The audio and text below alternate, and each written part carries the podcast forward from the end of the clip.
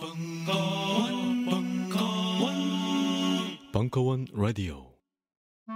강헌 선생이 명리학 강좌를 한다고 했을 때 무슨 생각이 들었냐면 인문학적 관점에서 이 명리학을 재해석을 해서 세상을 보는 하나의 관점을 뭐 tool을 프레임을 제시하려고 하는 거 아니겠는가라고 생각하였어요. 제가 받은 인상은 이겁니다. 이게 일종의 지도체이구나. 나를 찾아가는 내비게이션 강원의 명리 운명을 읽다 식신이 뭡니까?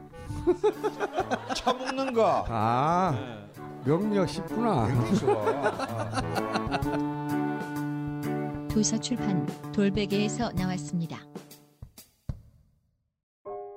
우리는 생각했습니다. 실외는 가까운 곳에 있다고. 우리가 파는 것은 음료 몇 잔일지 모르지만 거기에 담겨 있는 것이 정직함이라면 세상은 보다 건강해질 것입니다. 그래서 아낌없이 담았습니다.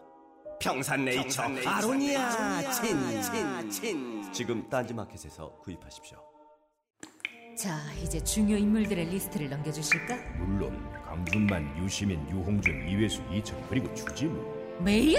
이게 무슨 리스트야? 아무 공통점도 없잖아. 딴지일보 부편집장이 인터뷰한 이 책을 읽어보면 공통점을 알 수 있지 헬 조선에서 흑수저로 태어나 비범한 삶을 살아온 인물들이란 걸. 도서 출판 생각 비행 범인은 이 안에 없다? 전국 온오프라인 서점과 딴지 마켓에서 절찬 판매 중이지.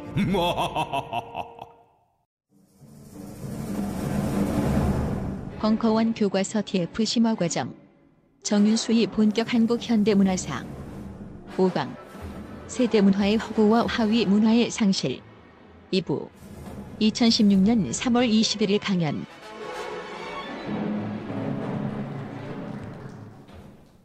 조금 그 어, 앞부분 얘기는 좀 빠르게 또 우리 들으신 분들이 있기 때문에 좀 빠르게 에, 넘어가면 일단 전통이든 뭐가 됐든 형태적 문화에 대한 지나친 탐색이 낳는 폐단이랄까요?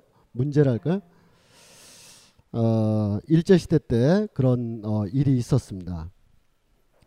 일본 사람들이 우리나라에 와서 처음으로 요구했던 것은 강력한 무단 정치에 의한 아, 그런 통치 기반 확정이죠. 1910년대 말 20년대 초에 조선 치안령 정확한 말은 아닌데 하여튼 치안령이 이제 확보되면서 어 거기에 이제 세부적인 어떤 음 조선인들이 지켜야 될 형사적인 규칙들이 이제 만들어지기 시작해요. 그거는 어 과거에 있었던 조선 시대 때까지 내려오던 그 형법에 지나치게 봉건적인 형률을 개량하는 효과는 있었습니다. 가령 태형을 금지한다. 그러니까 조선 시대 말까지만 해도 곤장을 치고 막 이런 공개 처형을 하고 이런 것이 있었는데 일본이 보기에 그거는 예, 예, 전근대적인 거죠. 그러니까 조선 포고령 뭐 치안령 이런 것을 확보하면서 곤장을 치는 거 금지한다든지 어, 공개 처형으로 어, 얼마 전에 우리 뭐 공천 시비 나고 뭐 그럴 때 어떤 사람들이 나를 뭐 뭐 뭐뭐 했다 이렇게 하는 게 뭐냐면 길거리에 이렇게 에, 돌아다니게 죄명을 쓰고 돌아다니게 이게 돌아다니게 하는 그런 것들을 이제 금지시키는 거죠. 왜냐하면 일본은 그게 통치에도 좋고 또한 일본은 단지 조선인 식민지 조선인을 통치한다는 그런 생각보다 실제로 한 500년 내선 일체를 추구하는 그런 관점에서 섬나라의 제약을 반도로 이전시켜서 장기적으로 수도 이전까지 생각한 거죠. 도쿄보다는 경성을 훨씬 더 대폭적으로 경성 경성 재개발 같은 거를 1920년대 중반부터 본격화하기 시작하고 이런 등등은 단지 조선을 통치한다는 걸 넘어서서 일본을 조선으로 옮긴다라는 수준의 어, 그랜드 플랜이었었습니다. 그런 와중에 이제 어, 포고령이나 특히 치안령에서 몇 가지 풍속 사범을 정해요. 그 풍속 사범들 중에 뭐 술 마시고 막 떠드는 애들, 또 이렇게 무전 취식하는 애들 이런 거는 이제 경범죄로 다 처단하는데 그 중에 하나가 뭐냐면 손발이 불결하면 붙잡아서 이렇게 음, 어, 일본 순사가 이렇게 지나가는 애들 이렇게 불러서 이렇게 구, 군, 군대 용어로 왜 세수를 뭐, 뭐라 그러죠? 뭐, 뭐라 그러지 않습니까? 아, 안면 수입 상태 불량 해가지고 수염 안 깎으면 뭐 턱수염 기르고 돌아다니고 그러면 붙잡아가지고 그 자리에서 면도하게 하고 안면 수입 상태 불량이라고 그 다음에 굴뚝 청소 잘 안 하면 굴뚝이 막 시커먼 영이가 나오고 있다거나 화력이 안 좋다 그러면 집주인을 불러서 벌금을 매겨서 굴뚝 청소를 막 하게 하고 그게 이제 얘네들이 보기에 조선은 미개하다라고 전제하고 그- 그런 부분적으로는 미개하지만 전체적으로는 식민지니까 제국주의가 영국이 인도를 다스리는 걸 철저하게 연구했거든요.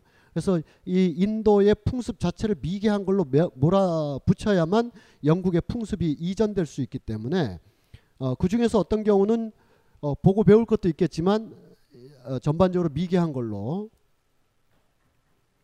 그 중에 하나가 이 작업입니다. 조선 선전이라는 걸 하면서 어 1930년대 이제 문화 통치가 이렇게 제대로 이렇게 세팅되면서부터는 어 실제로 그런 일들을 많이 했는데 조선의 그림은 수준이 낮다 이거. 이게 제국 제국의 그림에 비하여 그런데 조선만이 그릴 수 있는 그림이 있으니 그것이 바로 조선의 향토색이라는 게 존재한다. 그러니까 로컬 컬러를 그려라 라는 게 뭐 이렇게 화가들을 붙잡아 놓고 로컬 컬러 안 그리면 죽이고 이런 게 아니라 조선 선전의 조선 미술 전람회 어이 조선 미술 전람회에 그래서 줄여서 선전이라고 그러는데 나중에 요게 이제 우리나라 해방된 다음에는 대한민국 전람회에서 국전 이렇게 선전 국전으로 계속 이어지는 건데 선전에 당선되는 작품들을 뭘로 하느냐 그 심사위원은 대개 일본인들인데 이들은 대개 이제 향토색을 그릴 것을 요구를 하는 거예요. 그러면 동상, 은상 주고 그러는데 향토색이 뭐냐면 이런 어 일단 조선의 로컬 컬러가 드러나기를 로, 여기서 로컬 컬러는 색깔이라는 건 단지 시각적 색깔만이 아니라 소재라든지 표현 방식 전체가 일본에 없는 유럽에 없는 조선만의 무슨 풍물화 같은 느낌으로 그려라. 그러면 이제 상을 받게 되는 거예요. 이 조선 선전을 받았던 이인성 같은 사람을 그래서 친일파다 이렇게 생각하면 또 우리가 너무 너무 저 역사의 복합성을 친일파랑 깔때기에다 우겨 넣어가지고 보는 거라서 그렇게 볼 수는 없고 이 조선의 이 당시 화가들은 어 예를 들면 10살 때쯤 식민지가 된 거예요. 자기가 이렇게 세상 물리를 깨우칠 만 할 때쯤 이미 식민지가 됐고 고등교육을 받을 때쯤이면 벌써 20대 중반 만약에 어 정확한 연대기는 좀 다를 수 있겠지만 1934년이잖아요. 그리고 이인성은 일찌감치 천재성을 드러냈는데 만약 이분이 34살이라고 치면 이미 9살 때, 5살 때 을사늑약이고 10살 때 일본이 들어와 있는 상황이에요. 15살 중고등학교 나올 때 일본에서 배우고 아 일본 학교 일본식 학교에서 배우고 20살 때 만약에 동경에 갔다 그러면 이미 뭐어 그 당시에 비분 관계하는 어떤 마음이 따로 존재하겠지만 실제적인 일상적 삶이나 미의식은 이미 어 이 그 일본으로부터 규정된 오리엔탈리즘을 가지고 있는 거죠. 그래서 진짜 조선의 색채를 찾으려고 몸부림을 치면서 그리는 그림이기도 한 거예요. 꼭 이거 이렇게 그려야 선전에 당선되는 면도 있지만 그래 우리는 약속이고 식민지고 여기서 정말 우리 것 우리 것이라는 말이 이때부터 많이 나오게 돼요. 이 당시에 그 미술 비평을 주도했던 김용준 같은 사람의 우리의 향토색을 찾아보자. 꼭 일제가 시켜서 찾는 게 아니라 정말 일본 사람들은 그릴 수 없는 우리 것만을 찾아내자. 라는 향토색 운동, 로컬 컬러 운동도 동시에 병진에서 발전했거든요. 1930년대. 그래서 그려진 어떤 어, 결과를 하나 보고 있는 겁니다. 여기서는 이제 일본 사람들이 이렇게 어, 미학적으로는 존중하지만 사회학적으로는 딱 이렇게 예, 뭉개고 가는 어떤 것이 있는 거죠. 즉 조선 화가들이 많이 그린 그림들을 다 모아놓고 보면 이렇게 봉건적인 거죠. 아직도 미개한 상태이고 부끄러움도 잘 모르는 상태이고 이 철도가 다니고 막 근대식 학교가 경성을 막 돌아다니고 있지만 이건 우리가 해준 거고 조선의 지금의 상황들은 여전히 뭐 이런 상황인데 이거를 마치 타이티가 아, 고, 어, 고갱이 타이티 바라보듯이 하나의 오리엔탈리즘으로 바라보는 거죠. 그리고 그렇게 오리엔탈리즘적으로 어, 그, 그 오리엔탈리즘의 시선 안에서라도 악착같이 뭔가를 그려보고자 했던 화가들이기 때문에 이거를 친일 색채가 있다라고 일률적으로 말해서는 좀 곤란하다. 그렇지만 크게 보면 또 어, 친일이지만 그래서 일반적으로 이렇게 얘기하는 거죠. 조선 선전이 일본인들의 기호에 맞춰서 그려 그려야 되고 그래야 출세가 될 수 있어서 이와 같은 그림을 그렸더니 이게 우리 조선은 당대를 살지 않고 있고 항상 과거의 어느 한 시대에 머물러 있는 듯한 한가롭고 목가적인 그런 향토적 상황에 머물러 있는 단계가 하나의 증명처럼 되는 거죠.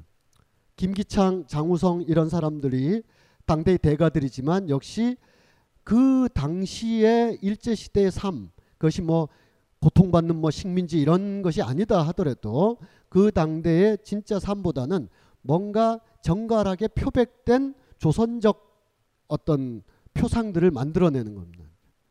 그래 이, 이런 거에 막 집중하다 보면 자연스럽게 그 어, 친일 그림으로 신념이 이어지는 거죠. 어, 누가 시켜서라기보다는 스스로도 그렇게 생각해서 나중에는 국가주의 미술을 이렇게 그리게 되는 요런 그림만 이렇게 뽑아내 가지고 그래서 장우성 월전 장우성 같은 사람은 친일 화가에다가 반공 화가다 국가주의 화가다 이렇게 딱딱딱 단죄하면 아, 또안 되죠.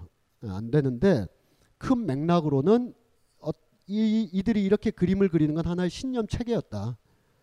어, 동료를 보호하기 위해서 내가 살아남기 위해서 이렇게 말은 하지만 대체로는 신념이었고 이런 신념이 아닌 그림이다 하더라도 그래서 굉장히 표백된 산수화라 하더라도 장우성 선생이 그려내는 민족이라는 개념 자체가 1점 티끌도 없는 파시즘적 민족주의에 지나지 않는 것이다.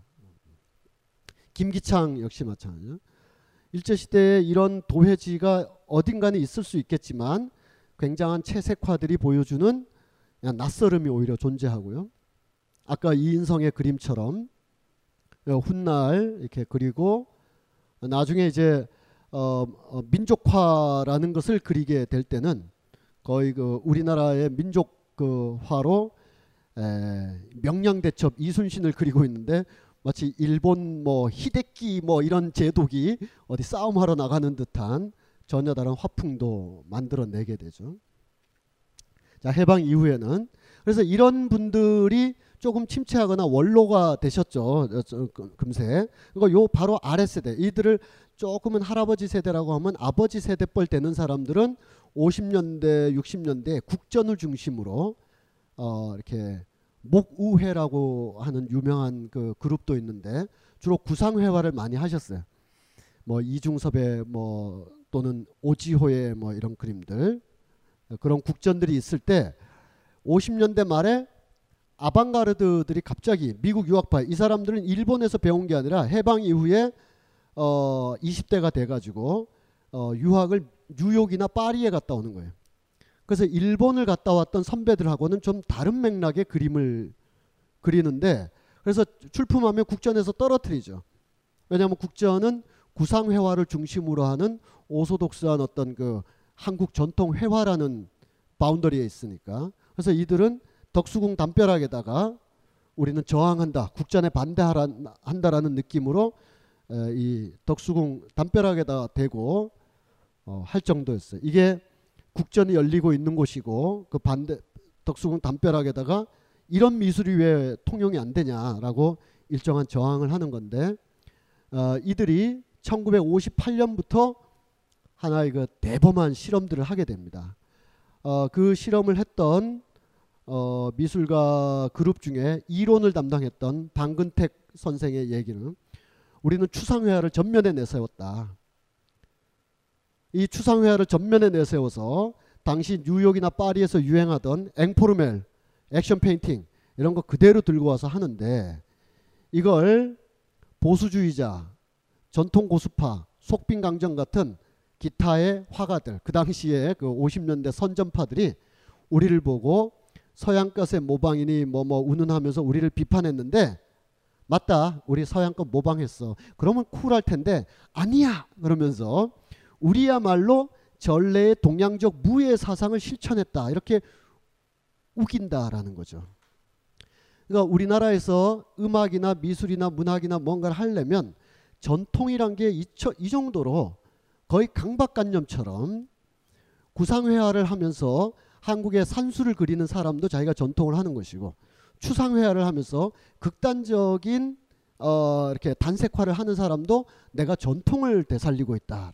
전통이라는 게 이렇게 예술에서 특히 미술에서 음, 어, 이, 이 이론가는 그렇게 하는 거죠. 우리가 하는 앵포르멜이나 액션 페인팅이 바로 우리 것이다라는 거예요. 어, 그런 것을 주도했던 박서보라는 사람의 작품 작품 보고 있습니다. 묘법이라는 시리즈인데 이 박서보의 스스로 박서보 선생 스스로 말씀하시길 이조의 도공들이 물레를 돌리는 듯한 노장 사상의 결합으로 내 예술의 본질은 자연관이다. 아 그런지 안 그런지는 잘 어, 추상해와라. 네. 그러니까 어, 아 우리는 지금 이 날코 다른 봉건 유서 이거 끝내고 극단의 아방가를 통해서 우리는 다른 지평을 간다라고 마, 사실은 그걸 한 게 아닌가 싶은데 이게 이제 공세가 너무 많은 거죠. 저 덜, 이분들이 이때 20대였으니까 저 녀석들 저 녀석하니까 아니다. 우리가 하고 있는 게 동양 선비 사상, 동양 도가 사상, 동양의 무라일려의 한 점 한 획을 서해에서 그러잖아요. 한 점 확 그으면서 어, 우주가 달라지는 그런 경지로 우리가 지금 어, 이렇게 그림을 그리고 있는 것이다. 한국인에게는 서구와 다른 독특한 백색의 의미가 있는 것이다.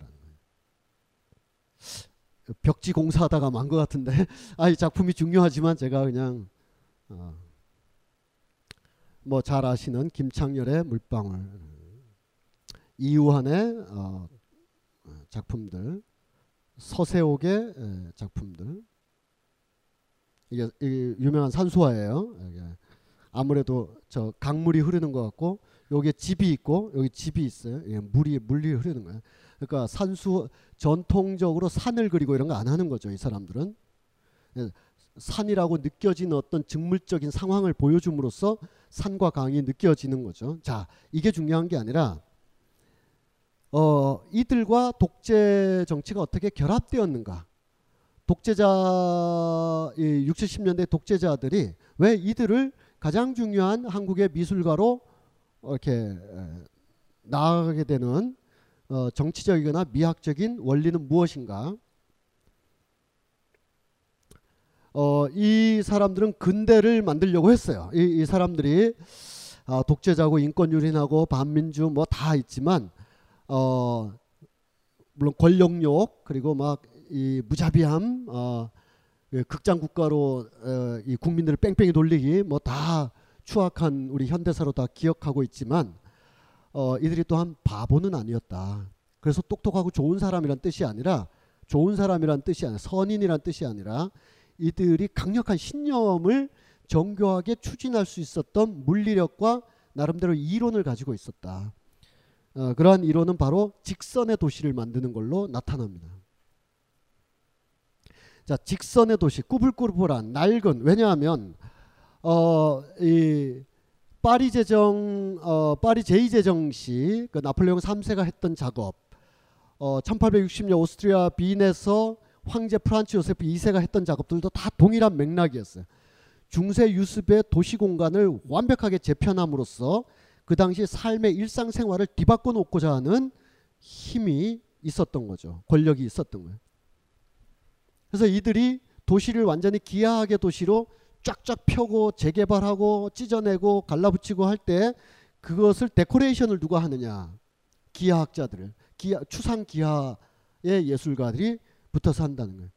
이 뭐 우리 너무 뻔한 거지. 지금이야 흔해 빠졌지만 그 당시로 가면 이런 건물에 이런 그 건물에 전통 산수나 소나무 같은 거 안 그린다. 이거 낡아 빠졌다고 하는 거죠. 기하학을 데코레이션 하는 거예요. 어, 아까 말씀드렸던 그 내용 중에 하나입니다. 어, 리영희 선생은 금세 이 정권의 본질을 파악하고 정권 반대 내지는 어, 언론 탄압에 대한 반대 운동을 하셨지만 그 당시 마음으로 돌아가면 이런 마음이 있는 거죠. 리영희 선생의 대화에서 보면 우리 한국인의 이 자기중심적이고 어, 허황된 경강 보- 부회 그뭐저 초가집 놓고 말이야 어? 어, 아늑한 민가라 그러고 말이야 낡아빠진 기와집 놓고 말이야 양반 문화가 살아있다고 말이야 이런 이, 이 우물한 개구리 같은 이거로부터 우리가 벗어났어야 된다. 어 이분이 이제 프랑스 파리에 가셨는데 파리의 에펠탑을 보면서 315m에 달하는 에펠탑이 주는 인간 두뇌와 지성과 정서의 물질적인 힘들의 에, 이 리영희 선생 및 기타 그 당시 지식인들이 충격을 받은 거예요. 우리가 이렇게 오늘날에는 약간 비판적으로 다시 볼 수- 여지도 있지만 어쨌든 이때는 충격을 받은. 우리는 안 그럽니까? 뭐저 뭐 피렌체나 뉴욕 갔다 와서 가봤어라고 막 물거품 뭐 무는 거랑 개거품 거랑 똑같잖아요. 와 가보니까 뭐 안 가봤지 뭐 가보니까 이거야라고 뭐 이런 정도로 천박한 표현은 아니지만 인간의 두뇌와 지성이 결합된 어마어마한 대장관들 그 기술 이론적인 구조 역학과 재료 공학들 그 응대하고 화려한 도시의 극치미들 이걸 보면서 우린 그동안 뭐 했냐 이거예요. 구한 말 다 보내고 일제 시대 다 보내면서 이 찌끄레기 유산들 조금 모아놓고 아 이게 우리 문화요 이게 뭐 조선의 미요 하면서 한 걸음도 앞으로 못 가고 있으니 그런 와중에 이제 군사 독재가 나타났을 때 그래 얘네들이 좀 뭔가 바꿔주지 않을까 이런 일말의 기대감들이 약간은 있었다. 이건 물론 권력의 본질하고는 무관한 얘기입니다만 어 예, 우리가 오늘 관점에서 어, 리영희 선생님 너무 심하게 보신 거 아닌가 싶겠지만 우린 뭐 그런 거 없나요, 그죠? 어, 뭐 이렇게 막 낙후한 도시, 비위생적인 상황, 길거리에 온갖 그냥 막그 너저분한 상황들 이거 좀 이렇게 나아지면 좋겠는데 뭐 이런 생각 다 하는 거죠. 이걸 이제 주도한 사람이 김종필 어, 5.16 혁명 이- 직후에 에, 이 재건 국민 재건 운동 거의 삼천 교육대 같은 국민 재건 운동을 펼치게 될 때 그 재건이라는 홍보 잡지를 발간했는데 그 홍보 잡지에 표지를 누가 그리느냐 이거예요. 그 당시에 5, 60대에 구상회와 오지호 막 붙어 막 있는데 다 됐다 치고 30대에 이 아방가르드들한테 어, 표지를 맡기는. 직선의 기아의 힘으로 그리고 필리핀 마닐라를 비롯해서 동남아 일대를 1963년 4년 때 순회를 하게 될 때 그때도 어, 자 한국 미술이 동남아에 전시를 간다. 예, 국가가 정책을 결정하고 그러면 출품 작가들 참여해. 그럼 이제 국전 멤버들이 누구다 누구다 해서 한국의 서정, 한국의 풍경, 한국의 전통이 살아있는 그런 작품을 쭉 하니까 이 김종필이 다 쳤다는 거예요. 다 치고 야, 신예 작가들 다 오늘 지금 막 파란을 일으키고 있는 기악 추상회화들, 단색화들, 모노크롬들 다 해서 얘네들과 간다. 왜? 우리가 이렇게 서구화되어 있다라는 걸 볼 수 있는 증거다. 우리가 이렇게 근대화되어 있다, 서구화되어 있다.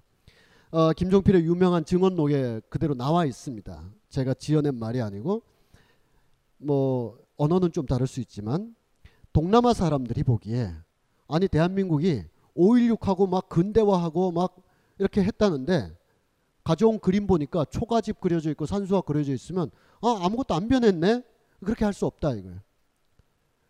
이 동남아 사람들이나 동남아 예술가나 정계나 이렇게 보기에 와 씨, 한국은 벌써 이런 그림을 하고 있는 거야.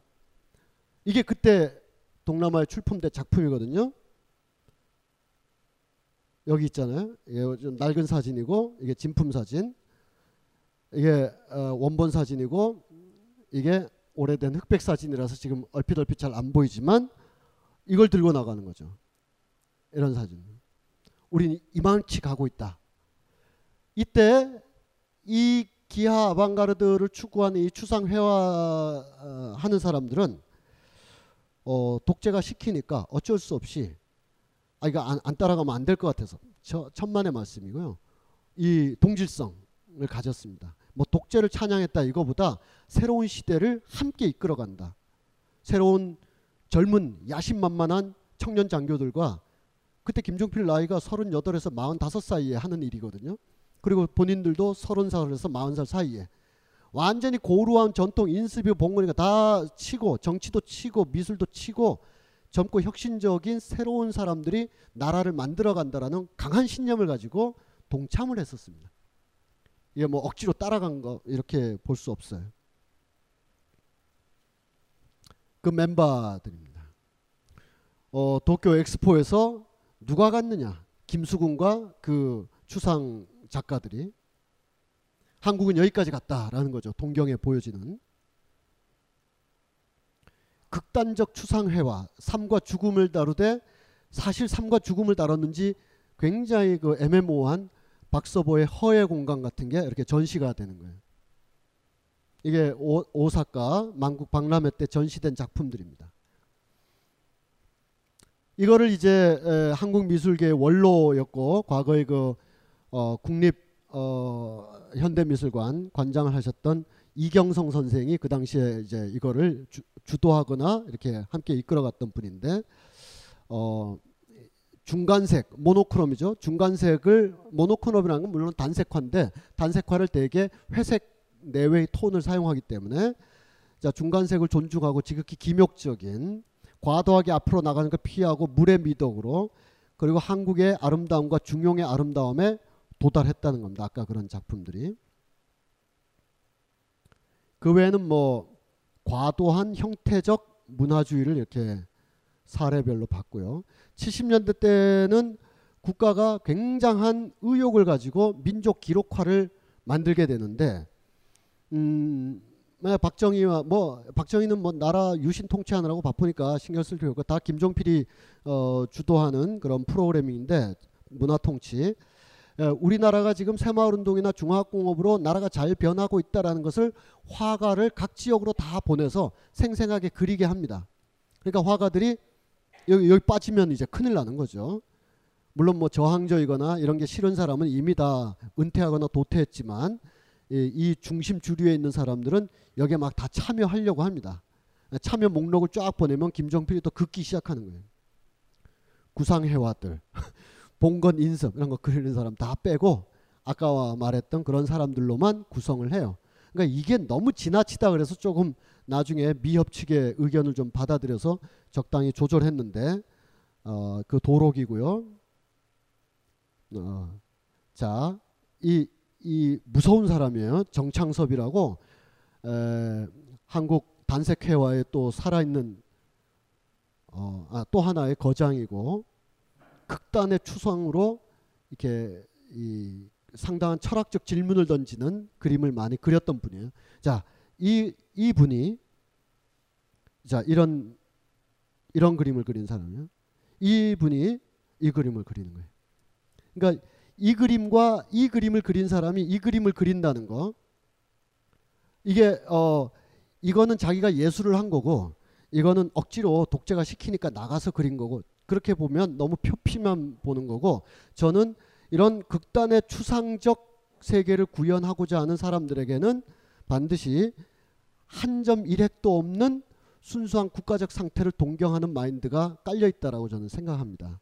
그것이 꼭 히틀러나 아니면 미시마 유키오식의 파시즘이냐 그거는 좀 아니겠지만 어, 이들이 강제로 억지로 나가서 그렸다기보다는 이러한 조국 새롭게 발전하는 조국이라는 발전 국가론에 충분히 내면화된 상태에서 어, 앞다투어 어, 그린 그림이라고 볼 수가 있겠습니다. 자, 뭐 그런 얘기를 좀 했어요.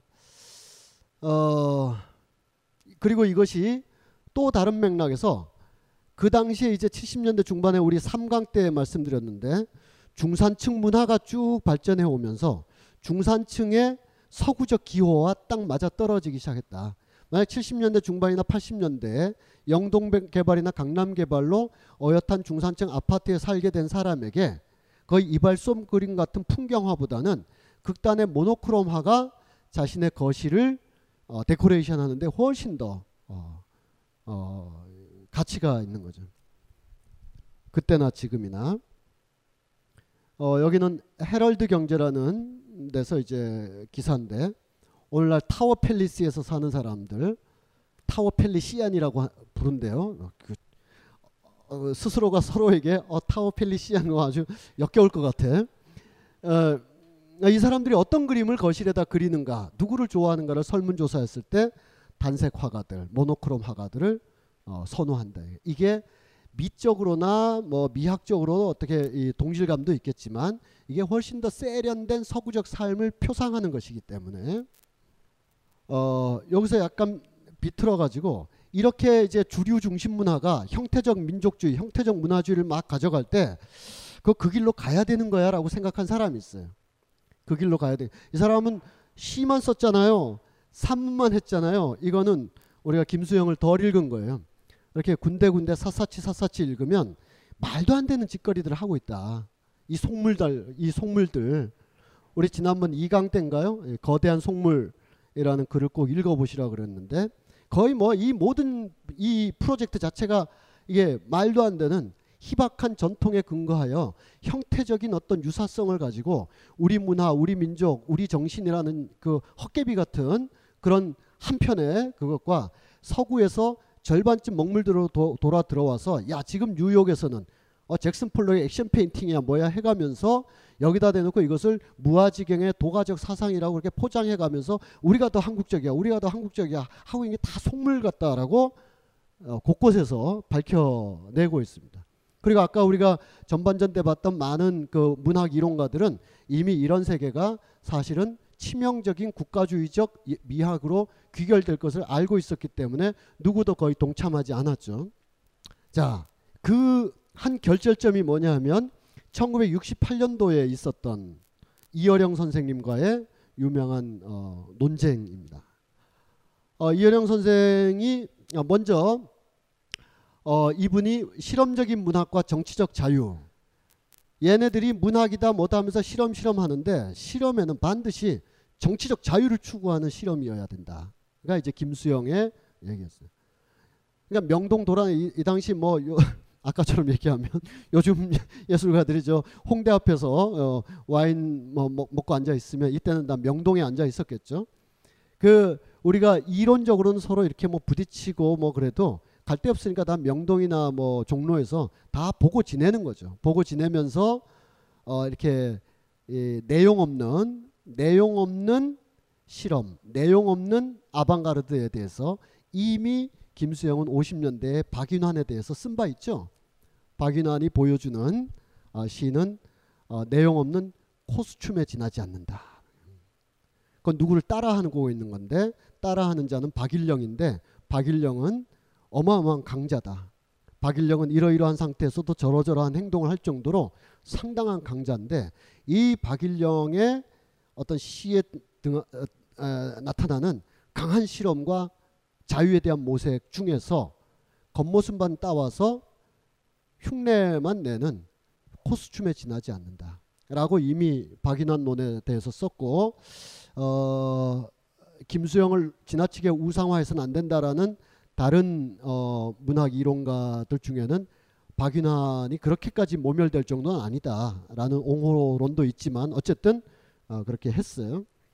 어, 뿐만 아니라 여러 그 요즘 말로 하면 문화비평, 영화평이나 미술 전람회 평도 많이 썼는데 이게 뭐냐 이거 이 실험들이 이 실험들이 다 실험적인 것과 정치적 자유가 이 뒤엉켜 있어야 된다.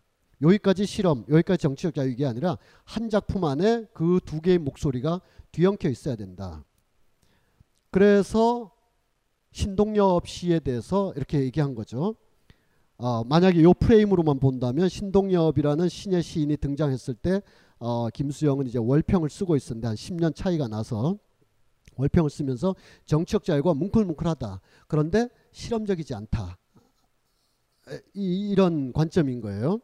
신동엽은 어, 그런 실험하고 싶은 생각이 없는 다른 길로 가던 사람이라 조금 또 오해가 있을 수 있지만 어쨌든 이 사람은 과, 아, 과감한 과감한 실험과 정치적 자유는 뗄 수 없는 이 동면의 동전의 양면인데 4.19 이후에 실험인의 아방가르드 내 추상 기한에 하고 어, 나자빠져 있는 인간들에게 대해서 정치적 자유에 대한 한 줌의 소리도 듣기가 어렵다라는 거죠.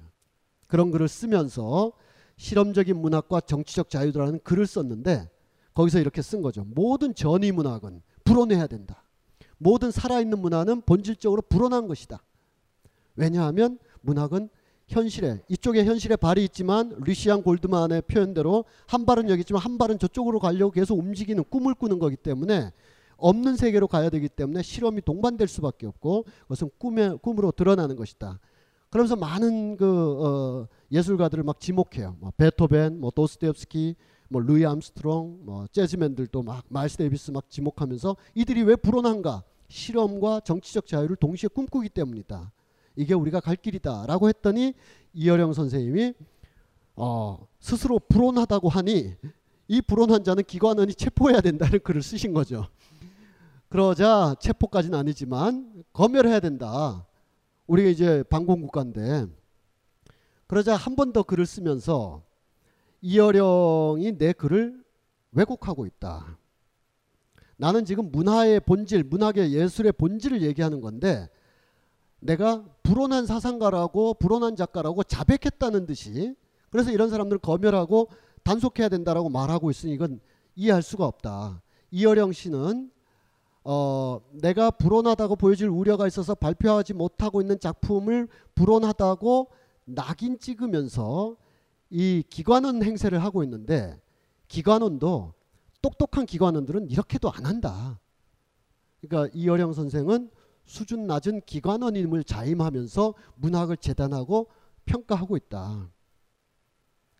어, 이어령 씨는 기관원이 불온하다라고 단정을 내리기도 전에 문학 평론가가 스스로 불온한 사람들, 불온한 작가들 미리 단정해서 그 모든 순치된 작품들만 통할 수 있는 문학 풍토를 막 일부러 조성하는데 나는 그게 아니다. 나는 작품이 불온한 작품이 불온하지 않게 자유롭게 펼쳐지는 것을 꿈꾸는 건데 이어령 선생이 생각하는 어, 그 어, 작품 풍토는 불온한 작가들, 불온한 작품들을 다 제거하고 순수한 작품들만 이렇게 모아놓자라는 건데 이거는 문학도 아니고 예술도 아니다라고 60년대 이미 논쟁을 하고 이걸 너무 격렬하게 했는지 이, 이, 술 마시고 집에 와다 버스에 치여가지고 이렇게 이 김수영 선생 세상을 떠났어요.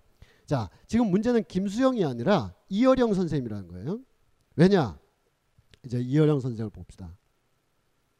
김수영 선생은 우리의 전통을 거대한 뿌리, 자 더러운 역사라도 좋다. 진창, 더러운 노추발, 쨍쨍거린 추억 이런 것이야말로 한 인간을 영원하게 사랑도 영원하게 만든다. 아, 이런 글을 썼죠.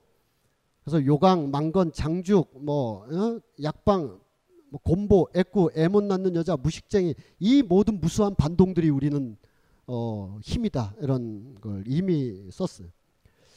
어, 이어령 선생님 좀 반대로 어, 생각하신 거죠. 전통 문화 되살리자. 물론 이어령 선생님은 어, 문인들이 간첩단 사건으로 붙잡혔을 때 가서 변론도 하고 이 사람 간첩 아니다 어, 라고 할 정도로 이렇게 품이 넓으시고 우리가 다 알다시피 나이 여든이 넘으셨는데도 왕성하게 작업하시는 그런 면모는 참 대단한 분인데 따라서 이어령은 어, 독재 찬양한 사람 이렇게 또 이렇게 수준 낮게 우리 얘기하지 말고요. 어, 이분이 이제 70년대에 이러나 저러나 아까 우리 전반전 때 봤던 문학의 본류나 이미 68년대 김수영과의 그 게임에서 져버려서 문학의 본류의 장에서 밀려나셨어요. 밀려나셨지만 문학 사상사를 중심으로 해서 그, 이렇게 그릇 하나는 크게 남겨놓으셨는데 이분은 밀려나시니까 이렇게 어 밀려나면 우리 최근에 공천 사태를 보아서 알듯이 밀려나면 어 내가 잘못했어 이러기보다는 다른 어떤 논리를 계속 개발해서 자신의 어떤 입지를 강화하게 되죠. 이효령 선생님은 이런 그 준 빨갱이스러운 작가나 예술가들 말고 한국의 전통 문화를 되살리는 어, 문화주의자로 이제 거듭나게 됩니다. 혼자 거듭나면 안 되니까 어, 거듭날 수 있는 정치가 곧 오게 돼요. 이분도 박정희 정권은 조금 경원하셨지만 전두환 노태우 정권은 매우 가까이 친화력을 가지고 88 올림픽을 기획하게 되는 거죠. 이렇게. 그 후에 이어령 선생 우리가 다 아는 얘기. 한국적인 것이 세계적인 것이다. 이어령 선생의 유명을.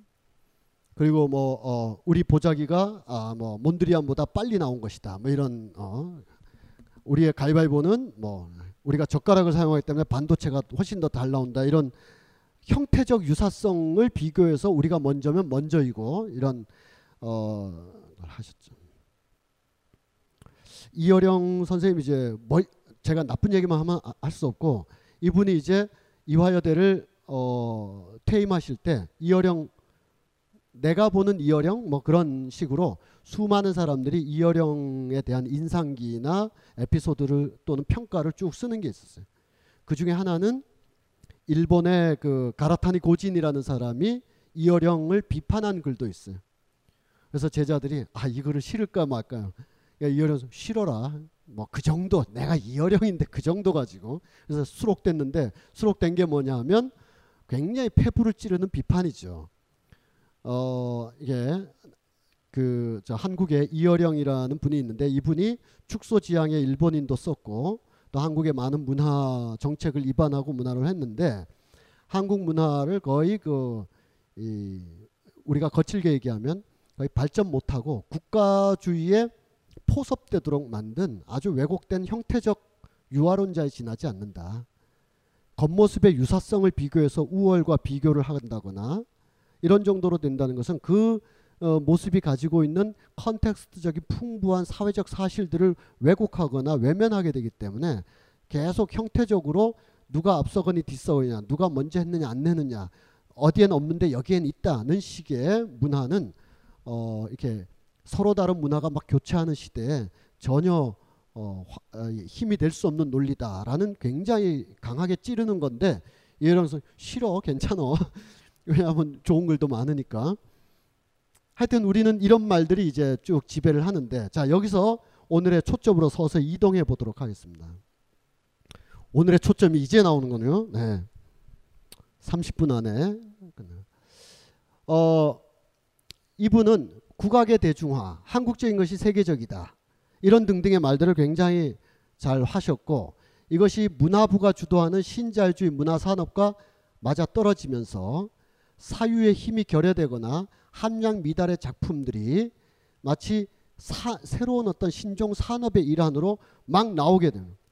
그래서 심지어 이런 어떤 행위들이 하나의 그 예술로서 기능하는 예술이라는 것은 꿈이고 소통인데 꿈과 소통을 나누는 게 아니라 어 우리 우리한테 무슨 문화 상품이 있는 것처럼 과도한 포장을 하는 거죠. 어 이런 콘텐츠 산업이 되는 것이다. 문화와 예술이 콘텐츠 산업이 돼서 심지어 이런 주장이 나오는 거죠. 이거 주장 심지어 교과서에 있는 내용입니다. 우리나라 교과서에 우리 민족의 역사와 전통을 지켜온 삶의 자치이자 슬기이며 민족적 창조력인 국악을 문화관광을 통해서 널리 알릴 수 있는 길을 모색하고 국악을 문화관광 상품화하는 길이 바로 우리 문화가 살아갈 길이다. 이런 주장들이 교과서나 국가정책에 마음껏 막 쓰이는 이론적 토대가 이어령 선생님의 문화주의라고 할 수가 있습니다. 이어령 선생님만 그렇게 한 건 아니지만 어, 전두환, 노태우, 김영삼으로 이어지는 이 정권의 흐름에서 아무도 우리가 생각하는 제대로 된 예술 이론가들은 그 정권에 동참을 전혀 안 했기 때문에 이 15년 가까이 이어지는 전두환에서 노태우, 아, 김영삼, 뭐 김대중 정부까지 이르기까지 이 정부의 문화 정책과 문화 예산과 모든 문화적 시스템을 실질적으로 쥐고 있는 그룹에서 그룹에는 진보적이랄까요 이런 사람들이 거의 동참하지 않았거나 못했거든요.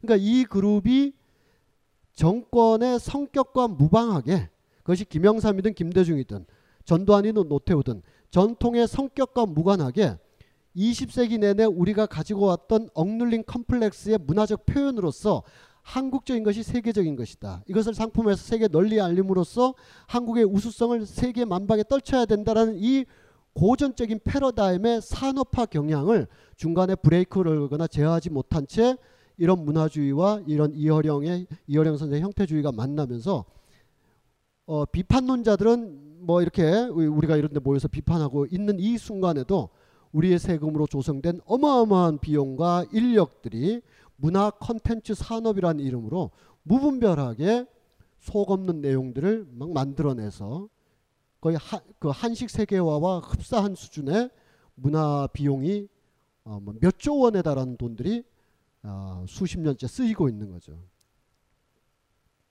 국가가 제시하는 글로벌의 욕망 뭐 여기는 국악으로 제가 얘기하고 있습니다만 뭐 한류 문화 전체가 국가의 발전 국가의 글로벌 욕망과 문화 산업의 상품화 경향. 이것이 만나서 한국적인 것이 세계적이다라는 것은 말도 안 되는 그런 형태주의를 가지고 세상으로 나가는데 나갈 때 예를 들면 국악이라고 치면 아까 그런 격렬함, 고통, 외로움, 초월 이런 건 다 빼고 국악은 뭐가 되냐 하면 감성적, 낭만적, 힐링적. 예, 어, 우리가 국악 어, 퓨전 국악을 들을 때 그렇듯이 어, 외국에 알릴 때도 이렇게 마치 이걸 들으면 마음이 깨끗해지고 뭐 어 그 우리 산에 막 가면 갑자기 그 뭐 비우고 가면 또 어디리니 뭐 이런 소리 막 들리잖아요. 그런 오리엔탈리즘 상품에 지나지 않게 전락해 버린 거죠. 그래서 급진 문화 운동은 거의 다 그러니까 에, 좌초됐죠. 급진 문화 운동은 거의 뭐 과거에 7, 80년대 노래 운동, 문화 운동, 예술 운동이 집회에서나 일상의 어느 지점에서는 아직 살아 있지만 어, 정권의 교체에도 불구하고 문화적 지배 교체는 이루어진 적이 한 번도 없기 때문에 급진 문화 운동이 주류에 한 번도 간접 이거는 좀 다른 얘기죠. 민주화 말하자면 요즘 좀 뭐 약간의 모멸스럽게 쓰이고 있지만 어쨌든 민주화 세력 뭐 386 세력 뭐 있다 치면 이들은 사회적 실체와 힘을 가지고 있기 때문에 그, 그걸 떠받치는 힘과 더불어서 김대중 노무현 정부 시절에 어떤 변화에 어떤 힘을 어, 할 수가 있었는데 그 당시를 동전의 한 괴로서 있었던 문화운동 그룹은 90년대 다 좌초되어 버렸기 때문에 그 이후에도 문화 관료와 어, 오래된 형태주의자들이 정권의 성격과 무관하게 문화 산업 중심의 정책을 계속 주도해서 에, 급진 문화 운동의 자초와 문화 콘텐츠 산업의 전성 시대. 그래서 많은 예술가들이 관변, 기관, 사업, 지원서를 내느라고 정신이 없는 거죠.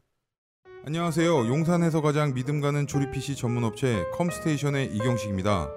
당장이라도 사용하고 있는 컴퓨터를 들어다 던지고 싶을 때 그럴 때를 대비해 저희 컴스테이션이 용산 선인상가 21동 1층 130호에서 기다리고 있습니다. IT 강국에 걸맞게 믿을 만한 조립 PC 컴스테이션이 신뢰를 바탕으로 그 기회를 제공해 드리겠습니다. 궁금하신 점은 문의 주십시오. 011-892-5568번입니다. 우주 최강의 만족스러운 서비스를 제공해 드리는 저희 컴스테이션이 늘 기다리고 있겠습니다. 딴지스에게 F1 같은 존재 컴스테이션은 조용한 형제들과 함께합니다.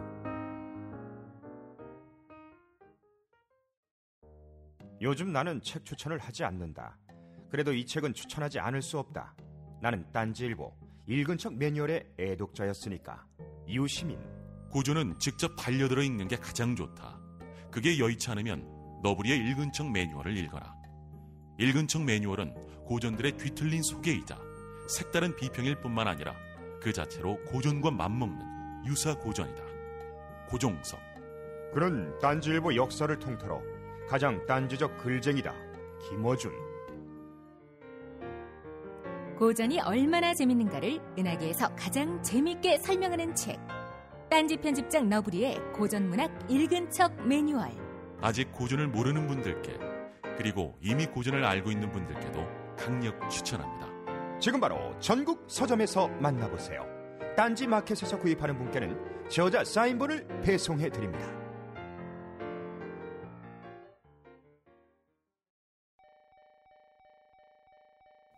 지금 딴지마켓, 딴지마켓행 열차가 들어오고 있습니다. 낚시성 멘트 가득한 상품만 있는 마켓에서 딴지일보 기자들이 직접 취재하고 검증한 상품이 있는 마켓으로 갈아타시려면 딴지마켓행 열차에 승차해 주십시오. 이 마켓은 저렴한 판매가를 지향하되 무리한 후리기를 하지 않아 판매자와 소비자 모두가 갑이 될 수 있습니다. 합리적인 금액을 준비해 주십시오. 딴지마켓 올바른 소비로 가는 종착역입니다. 마켓점 딴지점컴으로 접속하세요.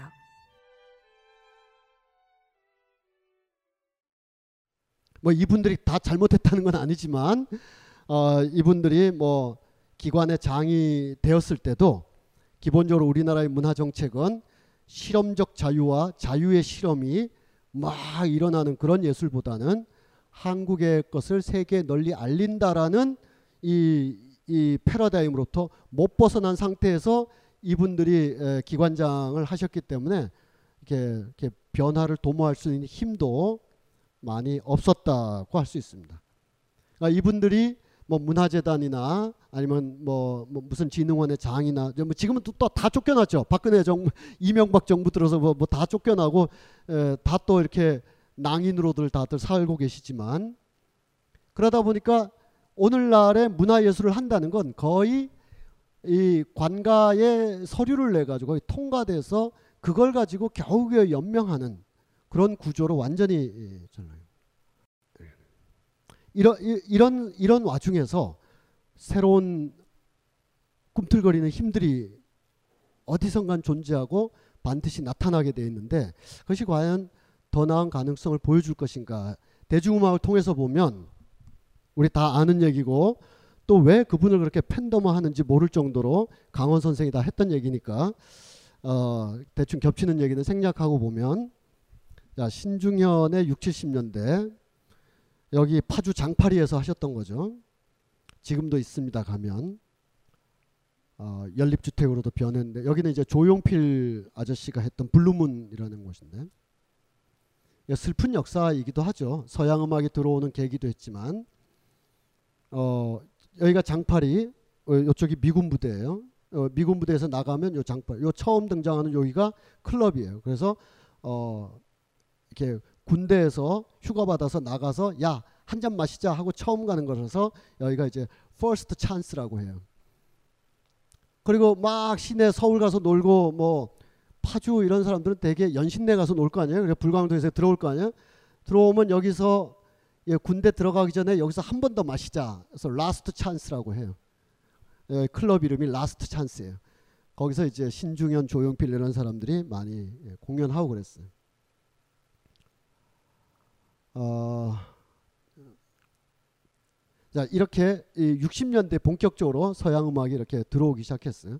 근데 서양 음악이 들어오는 서양 문화가 들어오는 것과 어, 우리 문화, 우리 음악이 만나는 형식적 형식적 뭐, 뭐죠? 형식적 타결점, 형식적 긴장의 포인트는 신중현 선생한테 있었다고 생각이 들어요.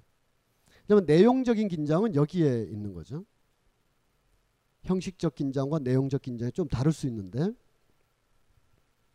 다 아니까 생략하고 그리고 이제 우리가 어 근대적인 도시적인 그리고 대학가 문화라는 것이 형성되면서 하나의 청년 문화라는 세대, 세대가 등장하죠. 어, 이 청년 세대가 주로 어, 대학가를 중심으로 했다면 대학가이긴 하지만 조금 바깥으로 일찌감치 빠져버린 분들의 예. 근데 저는 어, 앞에 있는 분들 중에서 어, 뭐 우리가 음악으로 평가를 다 해야 되는 거지만 음악과 좀 별개로 다른 얘기를 드리면 그 70년대 청년 문화를 지나치게 낭만화하고 지나치게 고평가하면서 그 당시에 어, 대학생 인구가 어, 요즘 말로 하면 뭐 수도권 지방대 다 합쳐서 그 당시 학령 인구의 15% 내지 18% 정도가 대학을 다녔거든요. 나머지 70% 이상이 대학을 안 다니고 만약에 집에 오형제가 있으면 큰형만 가고 나머지는 다 공장 가는데 이 사람들이 살았던 삶과 문화와 음악들을 거의 밀봉해버리고 70년대 문화를 대학가 캠퍼스 중심에 어쩌면 좋은 시대를 만나서 청바지에 생맥주 마시면서 기타 치고 놀았던 형들 중심으로 70년대 문화가 정리되는 것은 굉장히 위험한 것이다라고 생각이 들어요. 음악 장르로서 이 사람들이 훨씬 뛰어날 수는 있겠지만 그래서 우리가 음악 장르로서 처지고 좀 부족할 수는 있어도 이건 소박 소박한 감상주의적 민중주의가 아니라 이 7, 80년대에 이르는 대학 7, 80%에 이르는 대학 못 간 사람들이 하위 문화에서 자신들의 그런 걸 펼쳤던 청량리나 가리봉이나 연신내나 이런 외곽 지역의 부도심권 문화에 대한 기억과 회복이 동시에 돼서 캠퍼스 문화와 이 문화가 동시에 다, 시 정리돼야 되는데 이 저 종로 일대에서 생맥주 마시면서 좋은 시절 보냈던 사람 중심으로 70년대 대중문화가 다 정리되는 것은 굉장히 위험하다. 그런 면에서 정태춘 아저씨는 어마어마하게 소중한 사람이라고 저는 생각합니다. 어, 겪어보신 분은 아 그렇게 소중하지 않은데 이렇게 생각할지 몰라도 왜냐하면 까탈스럽거든요. 예. 그렇지만 까탈스러운 거야. 그냥 예술가로서 마이크 상태가 안 좋아서 노래 안 해 뭐 이런 정도니까 그냥 그건 이해하시기 바라고. 왜냐하면 이분은 어, 대학을 안 다녔어요. 그렇지만 대학 다닌 포크 가수들과 흡사한 혹은 그 이상의 서정적인 작품으로 시작을 했어요. 어, 촛불이나 시인의 마을 이런 거는 에, 가령 청량리 다방이나 가리봉동에서 듣기에는 조금 그런 거죠. 그거는 굉장히 그 어, 대학가스러운 캠퍼스스러운 그런 음악인데, 그러니까 이분에게도 예, 이렇게 표현하면 안 되겠지만 대학은 안 다녔지만 나는 대학생 못지않게 포크를 할 수 있어. 라는 하나의 그 자존심과 또 자기를 길러준 농촌 서정들이 오버랩되면서 에고 도솔천하 같은 노래가 이렇게 나오는 거예요. 근데 많은 사람들이 김민기 선생이야 뭐 별개의 어떤 작업이고 어 여러 작업이 있지만 많은 사람들이 중도에 멈추고 뭐 과거나 회고하고 에, 이따금 저 텔레비에 나와서 무릎하게 나와서 그때가 좋았다고 이렇게 팬들이 뭐 숭의음악당에서 저 명동까지 줄 섰어요 이렇게 헛소리들 하고 있을 때 이분은 음악을 가지고 계속 자기가 있어야 될 자리를 벗어나지 않으려고 했다는 게 아름다운 거죠. 정말 누구도 쉽게 할 수 없는 건데 헛소리 찍찍하면서 충분히 살 수 있는데 그렇게 안 사는 거죠. 뿐만 아니라 이런 행동을 했다고 우리가 무조건 고평가해야 될 게 아니라 에, 캠퍼스 캠퍼스 포크 음악이 도저히 할 수 없는 포크와 태생적으로 그 다음에 왜, 왜냐하면 이분은 그 어, 평택 대추리 출신인데 어, 간, 어, 간다 간다 나는 간다 노래하면 안 되는데 에고 도설 천하 하는 그 노래에 보면 대추리 지명들이 다 나와요. 그때 뭐 이 정태춘 선생이 무슨 강헌 형처럼 뭐 명리를 알아서 30년 후에 여기 미군 기지 들어올 거라고 이분이 생각했겠어요? 그냥 자기가 살았던 평택의 대추리 도두리뻘 그 도두리뻘 건너 뭐 이렇게 에고 도설천 이렇게 하잖아요. 그 이제 그 소읍 소읍을 벗어나서 대도시로 넘어가는 못 배운 청년들의 그 이렇게 어 이렇게 한스러움 이런 거죠.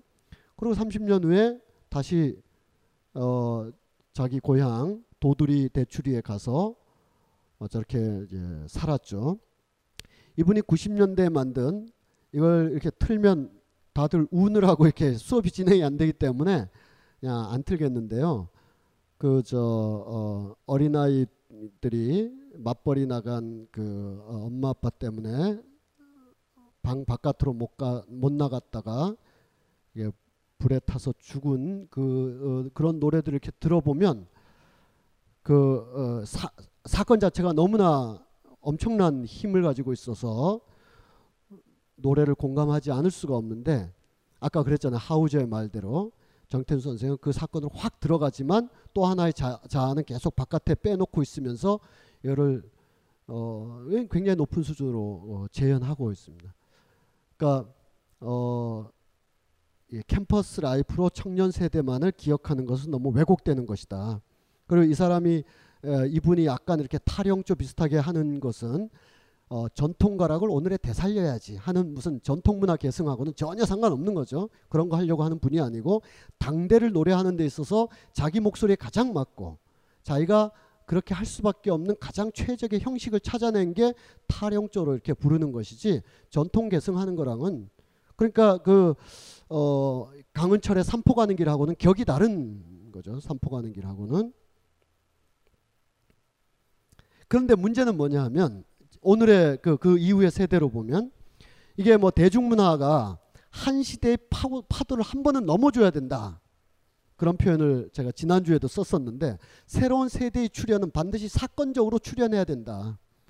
그렇지 않고 자연적인 연령으로 새로운 세대가 이렇게 나이가 드니까 20대라서 신세대고 나이가 들어서 40대라서 중년 세대가 되는 게 아니라 그 시대의 격변의 파도를 한 번은 같이 혼자서가 아니라 집합적 열정으로 함께 이렇게 넘실거리면서 파도 타기를 하듯이 확 넘는 계기가 있어야 새로운 세대가 출현한다라고 할 수가 있습니다. 그렇게 되면 언어도 달라지고 사용하는 어, 태도도 달라 사용하는 언어도 달라지고 세상을 바라보는 태도도 달라지는데 어, 지난 시간에 얘기했던 것처럼 가령 아까 그 백낙청이다 신경림이다 뭐 어, 이미 그, 사- 그 당시에 서른 살이 넘었던 최인훈이다 이런 사람들이 자신들을 뭐라고 얘기합니까?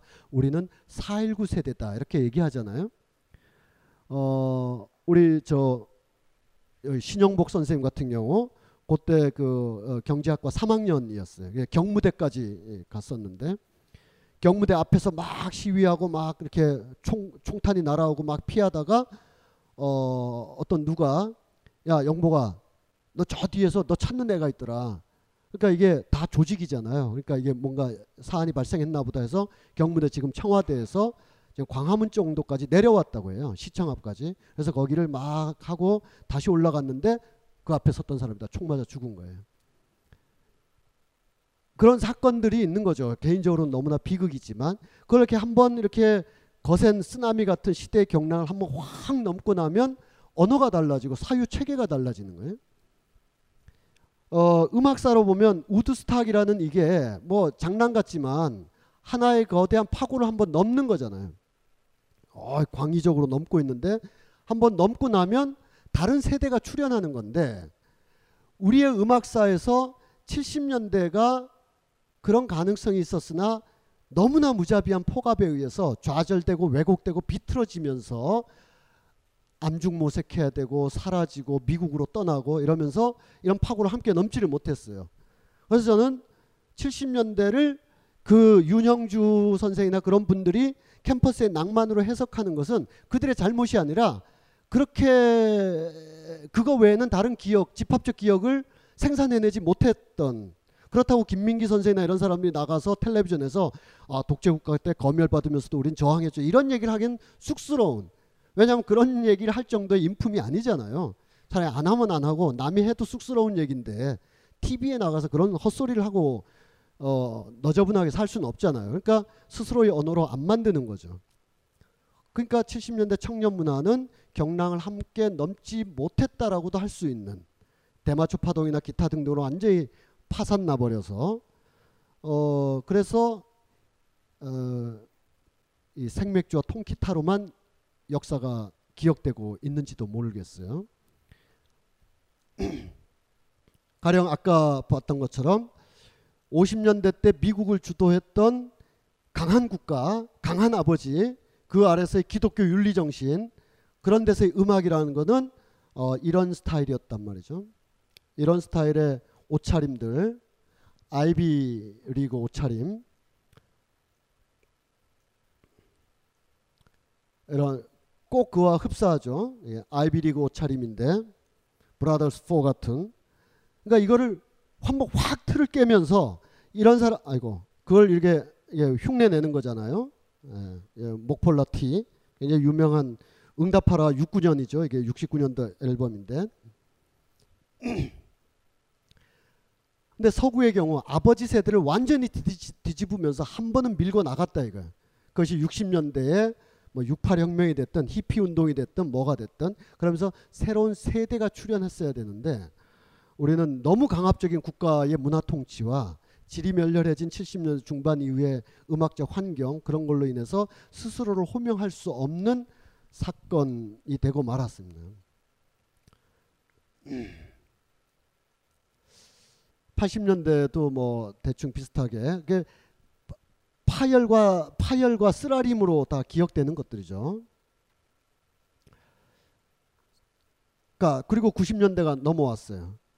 90년대 여러 세대 풍경을 보여주는 거죠. 이렇게 어, 삐삐, 뭐 삼성 컴퓨터, 뭐, 오렌지족 이런 것이 90년대로 오면서 이상하게 새로운 세대를 알파벳으로 호명하는 시대가 이렇게 됐어요. X 세대부터 P 세대까지 W 세대도 나왔죠. 월드컵 세대. 그러니까 세대가 자본에 의해서 호명되는 거죠. 세대가 스스로가 스스로를 호명하지 못하는 세대. 그러니까 우리는 4.19 세대다. 혹은 뭐 그렇게 말하면 우리가 사실은 쑥스럽고 부끄럽고 어떤 일말의 역사적 죄의식 때문에 그렇게 스스로 호명하지 않지만 뭐 광주항쟁 세대다. 뭐 이렇게 크게 보면 묶음 묶음일 수 있어요. 87년 세대다. 아마 지금 한 40대 중반쯤 되시는 분들은 87년 6월에 대개 시청 앞 광장에 100만 명 중에 한 명으로 대들, 대개들 다 서 있었겠죠. 이게 집합적 열광이라 그래요. 질 줄 알면서도 광장에 나가는 거. 숭고한 이게, 이게 정, 미학적으로는 숭고미라 그러고 정치적으로는 몸을 혁명에다 던지는 건데 에, 칸트 같은 사람이 굉장히 프랑스 혁명 같은 거를 이렇게 에, 보면서 어떻게 에, 바리케이트에서 죽을 줄 알고 그 자리에 서 있을 수 있는가 숭고함 때문이다. 숭고함은 겉으로 드러나지 않고 안 보이기 때문에 그 장소에 반드시 가야만 그걸 느낄 수 있게 되고 그 숭고미는 마치 플라톤의 이데아처럼 형상과 진료를 통해서 진료를 통해서만 드러나지 그 이면에 실제의 그 본질이 되는 이데아는 드러나지 않고 느껴지는 거라서 그 어마어마한 걸 느끼기 위해서 사실은 그와 흡사한 상태의 자연 상태를 보러 간다. 그래서 거대한 빙벽이나 엄청난 해일이나 아니면 막 이렇게 저물어가는 황혼이나 이런 걸 보면서 숭고미를 느끼는데 그런 숭고미를 느껴서 이걸 그대로 안고 와서 광장으로 나가서 어, 이 시위에 동참한다는 거예요.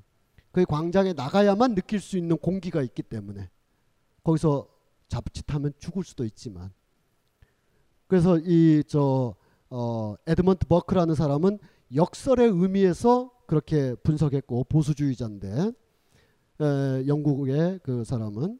그래서 이 숭고 숭고함에 대한 현실적 노력이 바리케이트를 돌파하고자 하는 집단 시위의 군중의 형태로 나타나는데 그것이 현실에서 제어되지 못할 때 피해 반동을 부른다라고 에드워드 버크는 어, 보수적 정치가로 그렇게 봤고 뭐 그 당시에 칸트나 헤겔 같은 사람 전혀 다르게 봤고 그랬습니다.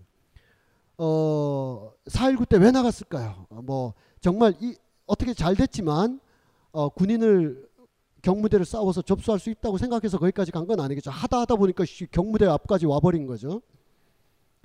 87년 항쟁도 그런 거죠. 그 사이에 광주 항쟁 같은 경우는 피해 기억으로 남아 있지만 그렇지만 거기에 가야만 느껴지는 집합적 열정, 거기에 가야만 느껴지는 광장의 온기가 있는데 이것이 반드시 정치적인 이유일 필요는 없어요. 월드컵이어도 괜찮아.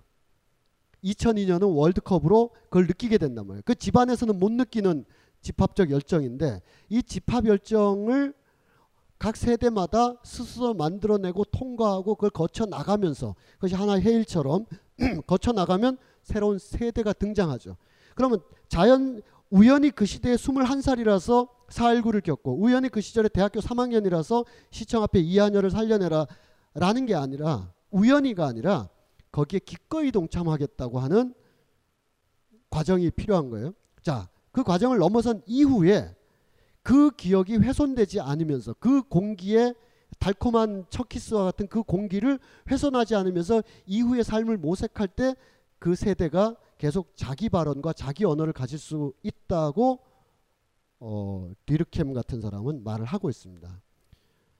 대체로 우리가 동의하고 있고 네, 그런 말인데 지금의 만약 20, 30대라고 한다면 그런 집합 기억이 어떤 면에서는 없다라고 할 수도 있죠.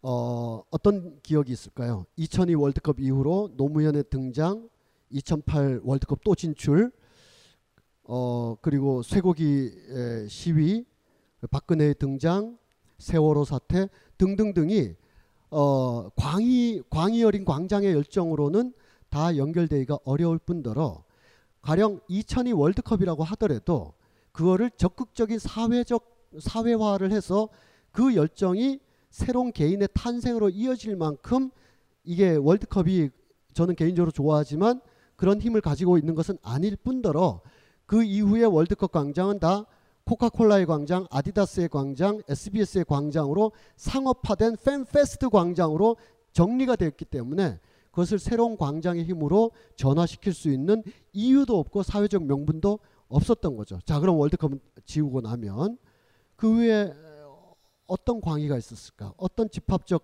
열정이 있었을까? 사실은 어, 그 20, 30대의 잘못은 전혀 아니죠. 그런 문제가 아니에요.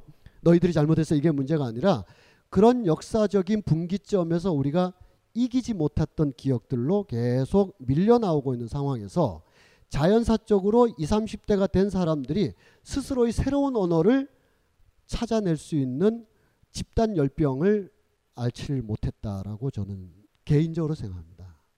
얼마든지 반대 생각을 가질 수 있는데 그래서 우리가 스스로 어, 이청준이나 이런 선생님들이 우리는 4.19 세대다. 문학적 자유와 사회적 자유를 꿈꿨다. 오케이 그렇게 한 묶음 할 수 있는 4.19 문학과 4.19 예술이 있어요. 그 시절에도 난 뉴욕판에 프랑스판에 하면서 모노크롬이냐고 찌끄레기들이 있지만 그리고 80년 87년에는 아 우리는 무슨 세대다 이렇게 말했어요. 그럼 만약에 지금 30대가 아 우리는요 월드컵 세대예요. 이게 호명되기가 나를 월드컵 세대라고 호명하기에는 이게 에, 불순물이 너무 많이 끼어 있는 거죠. 순백하게 스스로를 호명할 수 있는 역사적 계기에서 월드컵이 그런 역할을 그럼 난 X 세대다. 이게 무슨 뭐 이 핸드폰 회사들이 만든 용어들인데다 그런 얘기입니다. 물론 그 이후에도 어, 과거의 신중현처럼 미래의 신중현, 미래의 조용필이 다 나와서 한 번도 듣도 보지도 못했던 음악들을 다 하죠. 뭐 파편적으로만 제가 나열하고 있습니다만.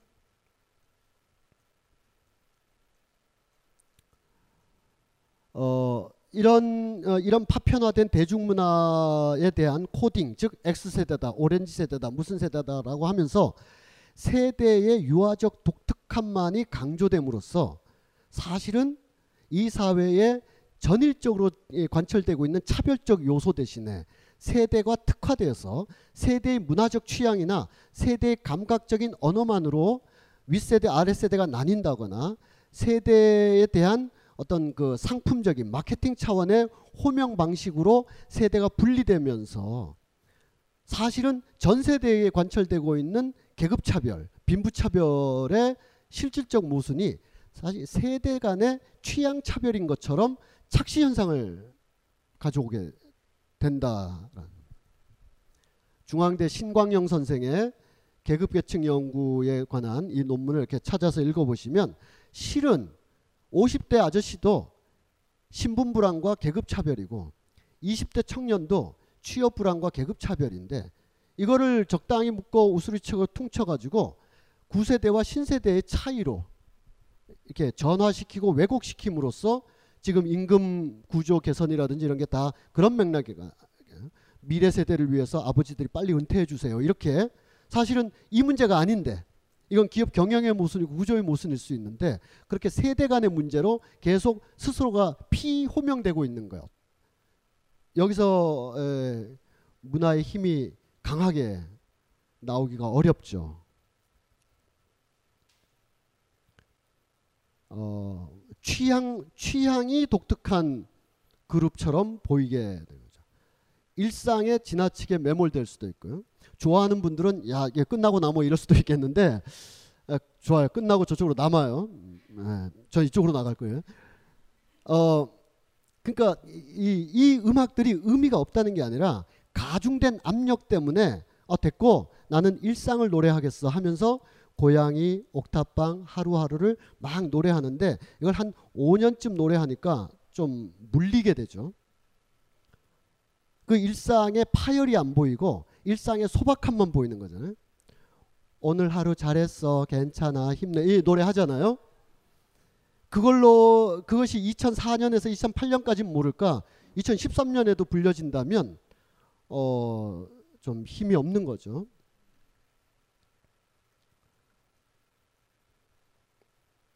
뭐 꼭 그렇게만 막 단죄하듯이 볼 수 없는 뭐 이디오 테이프라든지 뭐 쿠카스테네라든지 센 애들 많이 있습니다만요. 저는 이런 소리를 해야 된다고 생각해요. 이런 소리를.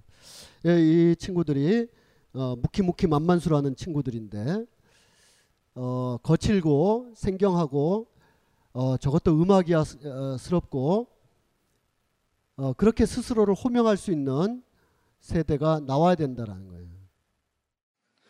하나 둘셋 넷.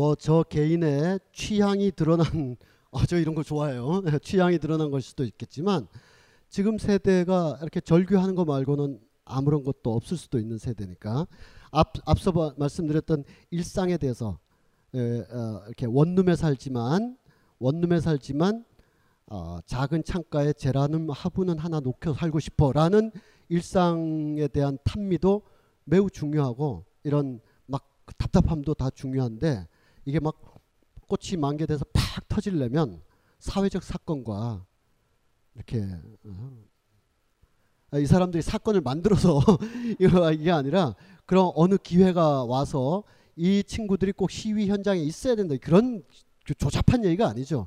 그런 어떤 거대한 해일과 함께 한 패러다임을 어 이제 좀 좀 넘은 것 같다. 예, 크게는 탈근되고 크게는 뭐 탈식민, 크게는 탈분단이지만 그건 앞으로 한 30년 이상 더 해야 될 것 같고 작게 작게 어떤 매듭 하나는 좀 지은 것 같다라고 하는 집합적 체험이 한 번은 있을 때 이 음악들은 다시 다 호명되리라고 이렇게 생각이 듭니다.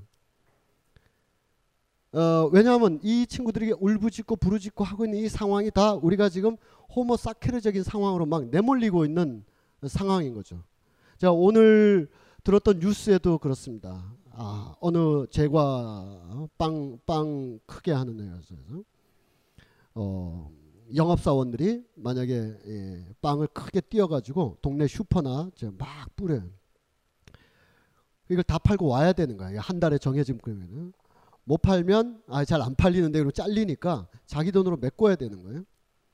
목표량이 정해져 있고 자기 돈으로 메꿔야 돼. 메꾸니까 힘들죠. 그러니까 못 메꿀 때가 있어. 그러니까 이 회사에서 가족들 신원보증선 가족들한테 이 직원이 회사 공금을 횡령했다 해서 다 고발해가지고 돈 뜯어내고 있거든요. 이게 회사 가족이에요? 야, 가족이 아니라 회사 사원 맞아요 이게? 이런 이런 시대 아니에요? 오늘 두산 회사 어, 이렇게 난 정리해고 당할 수 없어라고 한 어, 직원에게 자리 배치를 새로 했죠. 사물함 앞에 앉혀놓고 사물함만 바라보게 앉아 있게 하는 거예요. 50분 앉아 있고 10분 이동할 수 있어요. 개인 컴퓨터 쓸 수 없어요. 회사에서 지급한 컴퓨터 압수했어요. 아무것도 할 수 없는 거예요. 그 상황에서 사물함만 바라보고 앉아 있게 하는 거예요. 하루에 기본 근무 시간 8시간 동안 이, 이런 상황 아니에요? 우리가 다 어, 지금 지금 행복한 미소를 짓는 사람들은 아직 끔찍한 소식을 듣지 못했기 때문인 거죠. 브레이트의 시에 나오듯이 우리는 언제든지 호모 사케르가 될 수 있는 거예요. 푸코가 말하고 아감벤이 말했듯이 우리는 신체 전체가 통치 기반 속에서 작동하고 있는 시대를 살고 있기 때문에 이 권력은 작은 권력이든 큰 권력이든 이 조직 권력이든 국가 권력이든 스스로 법 안에 있으면서 법 바깥으로 나갈 수 있고 언제든지 법을 중단하거나 법의 예외 상태를 선포함으로써 항상적인 이, 어, 이 사- 사람의 삶에 대한 이, 이렇게 무법 천지와 같은 그런 상황을 계속 강도 미- 강도 높게 밀어 나가고 있는 상황이기 때문에 남의 일이 아닌 거죠. 어,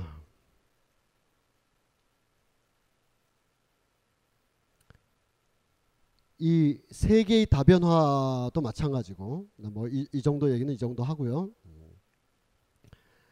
어 이게 연변에서 여- 어, 타자에 대한 낭만적 이해라면 이게 타자에 대한 강한 이해죠. 예, 과거에는 타자는 다 이렇게 낭만화 처리됐죠. 우리 중심으로 보니까 예, 그렇지 않죠. 조선족도 그렇게 안 살죠.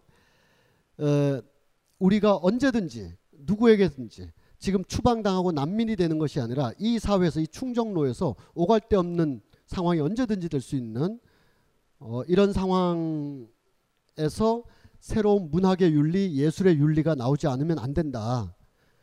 에, 문학의 윤리 어, 남의 나라 얘기를 끄집어 와서 미안한데요.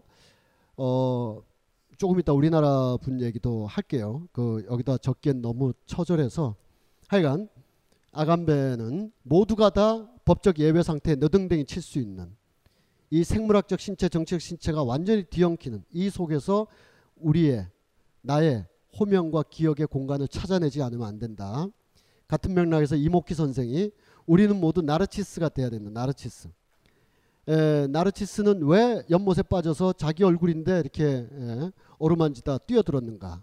왜냐하면 자기란 걸 알았기 때문에 타자가 내 얼굴이고 내가 타자의 얼굴에 있다는 걸 어, 갑자기 음, 소대원이 정, 정청래다 이런 구호가 갑자기 생각나네요. 그건 정치 구호고 어쨌든 타자 안에 내가 있고 내 안에 타자가 있다. 알고 있으면 껴안을 수밖에 없는 거죠. 나르치스가 어, 얘 누구지? 너무 예쁘다 하다가 자기란 걸 알고 어, 이 사라지면 자기가 퉁치면 사라지기 때문에 얘를 영원히 껴안아서 이 연못 속의 나를 내가 영원히 봉인하려면 뛰어들어서 껴안는 방법밖에 없죠. 그래서 비록 그것은 죽음이지만 끼어들어서 껴안듯이 타자가 내 안에 있고 내 안에 내 타자가 있다라는 윤리 의식이 뭐 필요한 시대예요. 어 마지막 그 테마인데요. 그 어, 작년 말 올 초에 문학 평론 하시는 어느 제가 이 핸드폰에 다 찍어서 여기다 showing 하려 그랬는데 생략하고요. 그분이 이제 에, 우리가 차마 이렇게 편안하게 앉아서 할 수 없는 테마인데 에, 세월호 이후에 예술이 무엇을 해야 하는가 이런 문학에 대한 새로운 글을 쓰셨어요. 어, 조선대학교에 계시니까 이제 신영철 선생님은 아니시고 조선대에 같이 있는 다른 선생님이 쓰셨는데 어, 세월호 이후 문화 그러니까 세월호는 너무나 어마어마한 거라서 세월호의 본질적인 얘기는 할 수 없고요. 어, 세월호에 어쨌든 문학의 새로운 가능성, 새로운 예술의 가능성을 본다. 그 틀에 박혀 있는 감상주의, 틀에 박혀 있는 멜랑꼬리들, 틀에 박혀 있는 인테리들의 폐쇄적인 회로가 이렇게 세월호 위에 다 깨졌다. 세월호 위에 르포르타주가 나오고 일기가 나오고 회고록이 나오고 현장 기록이 나오면서 문학의 문학성의 외연을 막 넓히고 있다. 우리는 비록 참담하지만 문학이 어떻다 저떻다를 벗어나서 역사적 실체, 역사적 사건 앞에 맨몸을 드러내듯이 모든 것을 리셋할 필요가 있다. 이렇게 그랬어요. 하여튼 대충 그런 맥락에 이걸 어 보고 그럼 발표문으로 학회에서 나와서 학회 발표문 우리가 구해서 읽기가 어려워요. 어 그거 그 발표문을 아직 에, 에, 접하지 않은 보, 신문 보도의 상태만을 보고 인하대학교의 김명인 선생님이 그 전체적인 어, 논지에는 공감을 하지만 좀 다른 의견이 있다. 다른 의견은 뭐니까 반대 의견이나 틀린 틀렸다가 아니라 다른 의견은 뭐냐면 어, 어마어마한 재난적 상황 이후에 거의 국가 국가 폭력적인 상황 이후에 예술이 또는 문학이 이렇게 그걸 소재로 하여 르포르타주나 뭐 다양한 고백이나 기록이나 그리고 어, 목소리를 기억하기 뭐 여러, 여러 가지 어, 기억 투쟁이 벌어지고 있는 것과 별개로 문학과 예술은 반드시 그것을 소재로 삼거나 그 소재를 사실주의적인 재현으로 한다고 해서 그것이 올바른 문학적 태도는 아니다. 정직한 문학적 태도는 아니다. 오히려 어, 가까운 장래에 엄청난 충격적인 예술이나 문학 작품이 있다면 그것이 소재적으로 세월호를 안 다룰 수도 있을 것이다. 또는 이것은 비극이니까 같이 봅시다라고 권유하지 않은 그런 작품이 아닐 수도 있다. 전혀 다른 언어, 전혀 다른 문법, 전혀 다른 격렬한 절규가 문학 작품이나 예술 작품에서 딱 나오는데 그래서 이것은 어 4월 16일의 소재와는 무관하고 4월 16일의 기억과도 무관한데 결국은 4월 16일 때문에 발생한 작품들이 반드시 나오게 돼 있다. 이걸 나는 기다린다. 그러니까 작가들이여 세월호를 기록하자 다큐멘터리를 쓰자만 정답이 아니라 이 작업을 해야 되겠지만 어떤 예술, 어떤 미술, 어떤 문학 작품이 우리에게 우리 멱살을 붙잡고 막 흔든다고 한다면 그 작품은 형식과 내용에 있어서 얼핏 보기에 세월호와 무관해 보일 수 있지만 세월호 이후에 재난적 상태의 심리적 공포와 불안에 의하여 만들어진 이 응어리들이기 때문에 그 응어리진 작품을 우리는 기다린다. 그것이 진짜 예술일 수 있다. 이렇게 어, 김명인 선생님 보론을 하셨어요. 보론을 그 김영찬 선생님인가 하여튼 그분의 말도 맞지만 반드시 그것이 소재가 돼야 될 필요는 없는 거니까. 어, 그리고 소재가 주는 강력함 때문에 작품이 주눅드는 경우도 있어요. 예를 들어 뭐 그 사건은 너무 끔찍해서 다 끔찍해서 그런데 좀 덜 끔찍한 걸로 한다면 가령 쌍용 자동차다 그러면 쌍용 자동차라는 사건 자체가 너무 어마어마해서 작가들이 그것을 재현하는데 주눅이 늘죠. 이거 어디서부터 어떻게 시작해야 될지 모르기 때문에 그러니까 거기서부터 좀 벗어나서 전혀 다른 각도의 다른 작품을 한번 해보자. 그래도 괜찮다. 그것이 실험적 문학과 정치적 자유로 이어지는 것이기 때문에 그럼 이 친구들은 어떻게 되느냐? 잠비나이라는 친구들인데 격렬한 연주를 해요. 그래서 가디언 같은 데서도 크게 평가를 받고 있어요. 이 친구들은 어, 인디 scene에서 성장한 친구들이고 한예종을 나왔고 대체로 여기 계신 20, 30대 사람들이 성장했던 것처럼 이상한 영화, 이상한 음악 막 들으면서 자양분을 갖고 성장한 새로운 어, 뮤지션들이라고 할 수 있어요. 그러나 이 친구들이 그 격렬한 음악에도 불구하고 해외에 나가려면 한류 문화 콘텐츠 지원 받아야 나간다는 거예요. 이 고리를 끊어야 된다라는 게 제 생각입니다.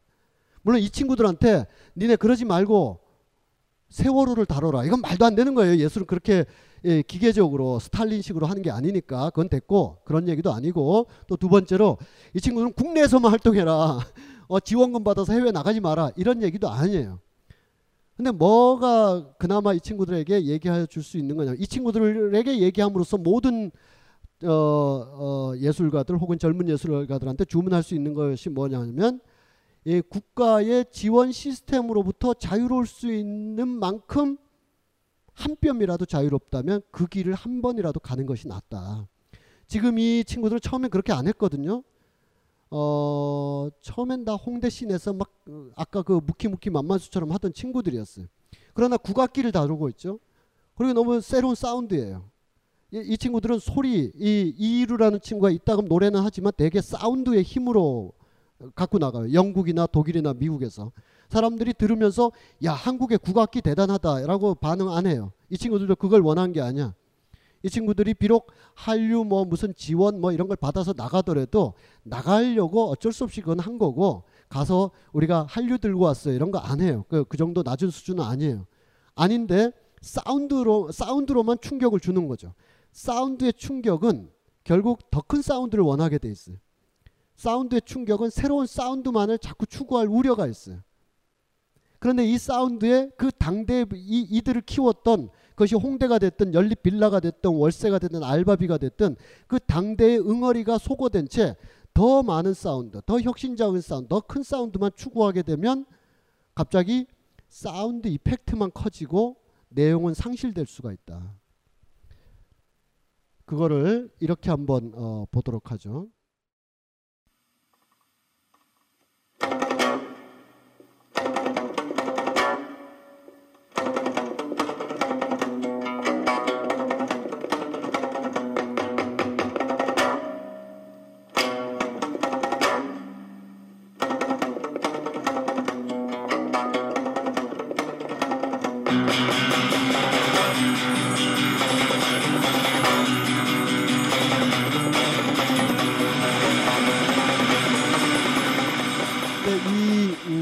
음, 음악은 당연히 가사가 아니라 우선적으로 사운드고 새로운 사운드가 새로운 예술인데 이 친구들이 이제 5, 6, 5년 6년 이제 지나고 있어요.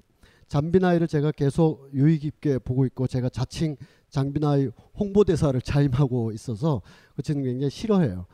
홍보대사가 좋은 얘기는 안 하고 그래서 김형군이라는 친구가 이, 이 친구들하고 같이 작업하는데 이따금 이렇게 메시지는 주고받고 있는데 되게 해외에 있죠 해외 해외에서 어, 지속적으로 동일한 관객과 계속적인 만남을 하기보다는 처음 가보는 낯선 도시에서 신기해하는 이상한 악기를 들고 있는 청년들을 신기해하는 사람들 앞에서 강한 사운드로 하다 보니까 제 생각엔 5년 넘게 계속 사운드에 몰입하고 있다는 생각이 들어요.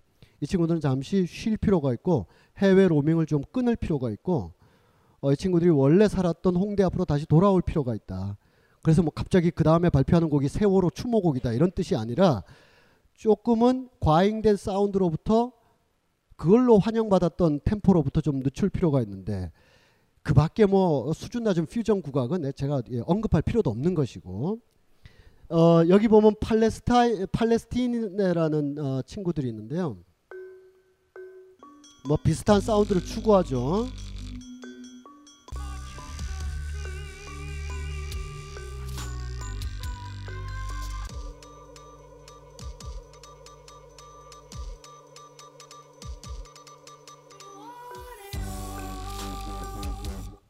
나중에 어, 어, 필라스틴이라는 사운드를 여러분 찾아서 들어보시기 바랍니다.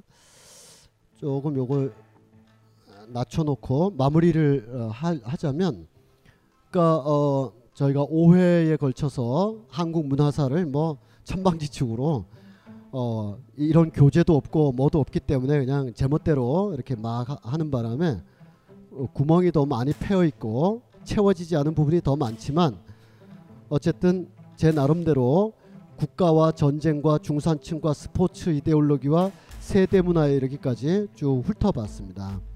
하나의 이론이 되기에는 아주 에, 부실하지만 제 나름대로 어떤 불편함, 오늘날 당대 한 10년 정도 벌어진 여러 문화적 양상에 대한 아쉬움 이런 것을 군데군데 피력했다고 볼 수가 있는데 요컨대 핵심은 점점 어, 국가가 전체적으로 컨트롤하고 문화자본 문화산업이 전반적인 지원 시스템을 장악하고 있고 그리고 사람들은 일상에 매몰될 수밖에 없는 강한 압력에 시달리고 있으면서 우리가 막 적극적으로 선호하고 옹호해 줄 수 있는 문학부터 음악까지가 점점 귀해지고 있다.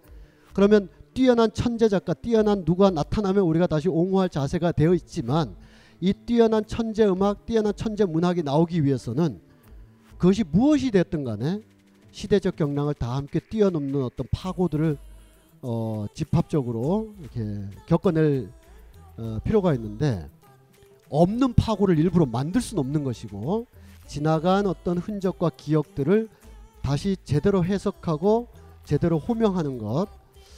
아, 이, 이 세월호는 정말 그 이, 이, 이렇게 언급할 사례로 말하기에도 너무 커서 생략하고요. 어쨌든 우리가 최근 10년 사이에 겪었던 이런저런 파란들에 대하여 보다 본질적인 이게 세대 경쟁도 아니고 문화 산업도 아닌 어떤 그 아래 수면 아래에서 일렁거리고 있는 강렬한 힘 아직 폭발하진 않았지만 분명히 존재했던 폭발하기 1분 전에 다 뚜껑이 열리는 바람에 이 냄비 뚜껑이 날아가지 못한 이 상황들에 대해서 호명하고 재구성하고 열렬히 옹호하고 기억하고 이 속에서 미래의 파라는 도래하게 할 것이고 그 속에서 분명히 집합적 열광에 의한 새로운 세대, 새로운 예술의 출현은 가능할 것이다. 뭐 이런 정도로 5회나 이어진 지루한 강의를 마치도록 하겠습니다. 네, 네, 고맙습니다. 네, 네.